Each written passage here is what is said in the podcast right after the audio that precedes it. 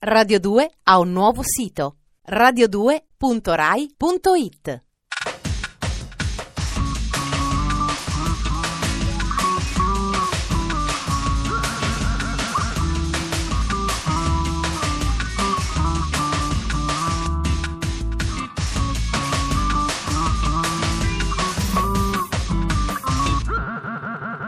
Dispenser.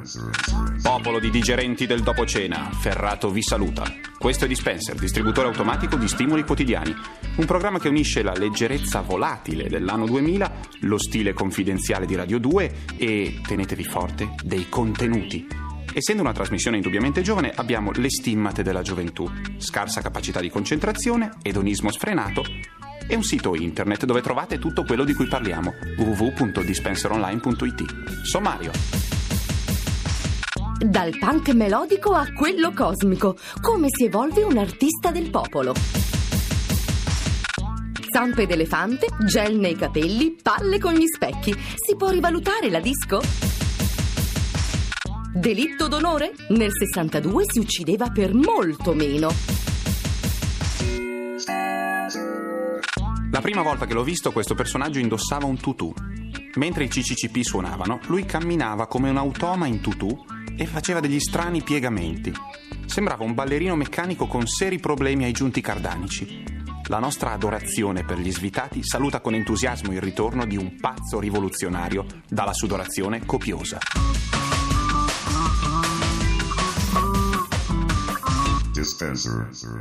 In Italia, nella seconda metà degli anni '80, è esistito un gruppo chiamato CCCP. E se non ne avete mai sentito parlare, vuol dire che negli anni '80 voi non c'eravate, oppure conducevate una vita molto appartata. Il nucleo stabile dei CCCP era formato da Giovanni Lindo Ferretti, voce, Massimo Zamboni, chitarra, e da due scenografici personaggi dal ruolo decorativo ma essenziale: Annarella Giudici, benemerita soubrette, e Danilo Fatur, artista del popolo. Durante i concerti, Annarella sfilava accoppiando in improbabile accostamento tonache monacali ed elmetti della prima guerra mondiale, abiti da sposa e turbanti orientali. Il ruolo di Danilo Fatur era invece di tipo circense. Costretto in una gogna medievale o sdraiato su chiodi, questo eccentrico personaggio fremeva, s'agitava, grondava sudore, propugnando una visione di futuro medievalizzato alla Mad Max.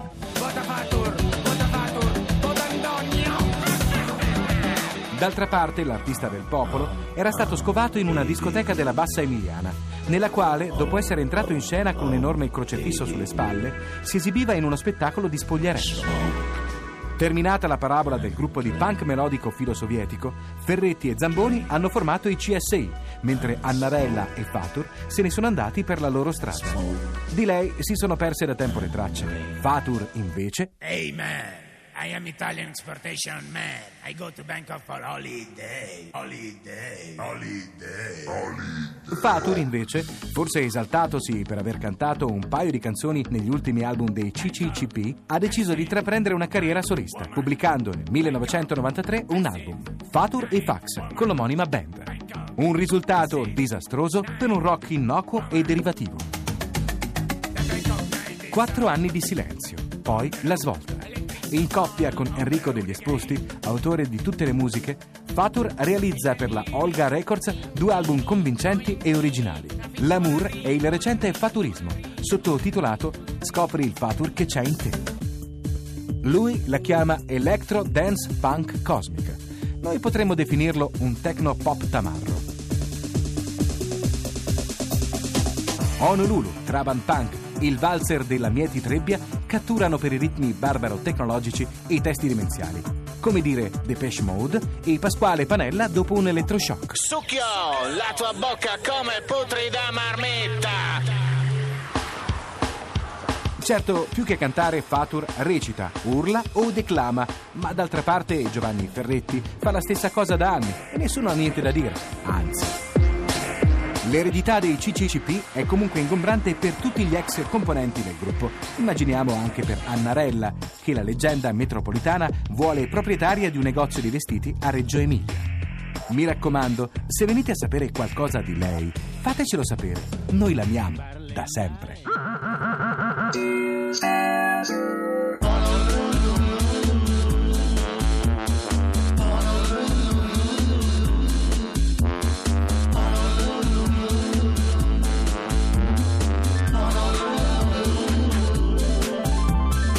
Pesce cane, mordimi la testa, questa notte c'ho un mal di testa. Aragosta, bacia la mia testa, questa notte è la mia festa.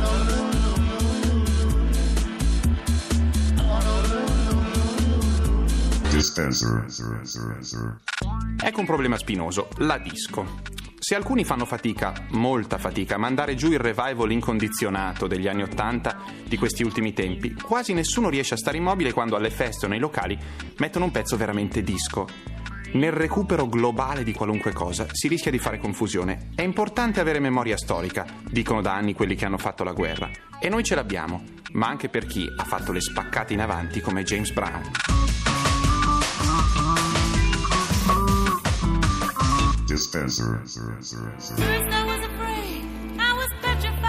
Avanti, confessatelo.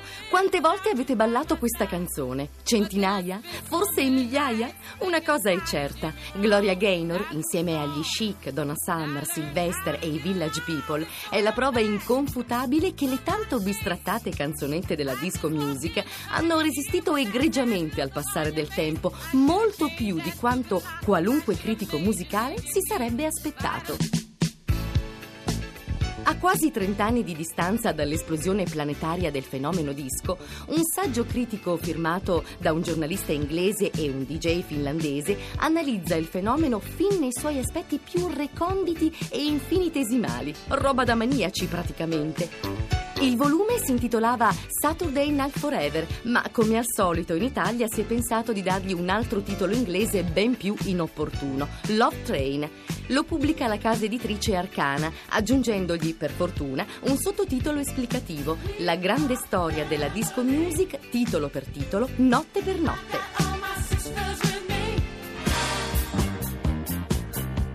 E chi negli anni 70 ha vissuto sulla propria pelle la contagiosa febbre del sabato sera avrà di che sguazzare nei ricordi, ritrovando nelle pagine del volume tutti, ma proprio tutti, gli elementi che hanno contraddistinto l'età d'oro della disco. Dallo sterminato elenco di canzoni, interpreti e produttori, sino all'analisi dei locali più in voga o le schede degli imbarazzanti film ispirati al fenomeno, Xanadu compreso. Chi invece ha sempre detestato il movimento disco troverà di che riflettere nelle considerazioni di ordine sociologico che gli autori propongono, identificando la ventata di energia portata dalla disco music quale elemento fondamentale per la liberalizzazione di gruppi di minoranze come omosessuali, portoricani, messicani e latini. Ma Love Train è soprattutto una lettura zeppa di informazioni deliziosamente inutili e assolutamente irresistibili. Per esempio, lo sapevate che il classico orletto "Oh, freak out" del freak degli Chic originariamente era "Oh, fuck off", vale a dire "vaffan". Che finezza! Oppure che l'indimenticabile andatura sballonzolante di Travolta nella febbre del sabato sera è dovuta alla sua controfigura Jeff Zinn? Non ci posso credere!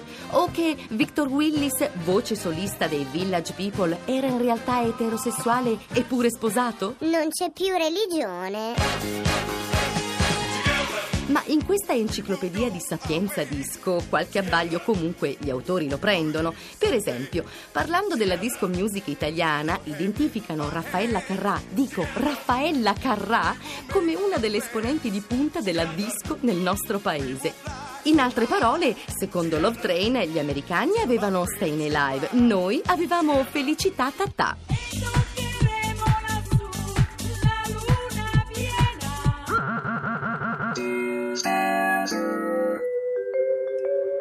Ci sono due scuole di pensiero. Una sostiene che le canzoni tristi intristiscono. L'altra, alla quale appartengo io, sostiene che la malinconia è un fatto naturale. Le canzoni tristi o malinconiche ben scritte mi danno serenità. È come bere una goccia di veleno per anni per poi essere immuni da ogni tipo di morso. I due più tristi degli anni 60 sono Luigi Tenco e Sergio Endrigo. Oggi sentiamo una canzone del secondo che, perdonatemi, ho scoperto solo da qualche mese comprando un vinile in un mercatino. Sfido chiunque a trovare un pezzo più inquietante di questo. Non trascurate il vostro amore, il rischio è troppo alto. Sergio Endrigo, via Broletto 34.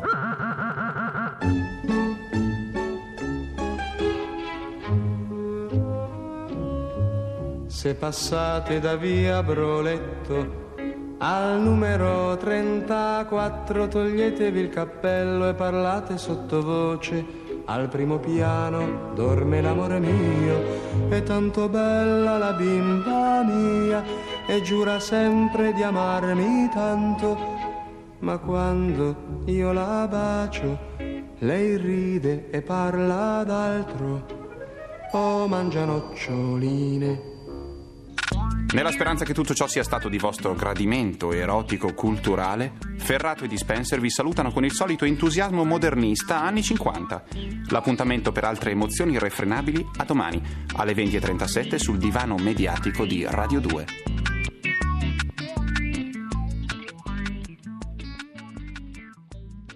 Radio 2 ha un nuovo sito, radio2.rai.it.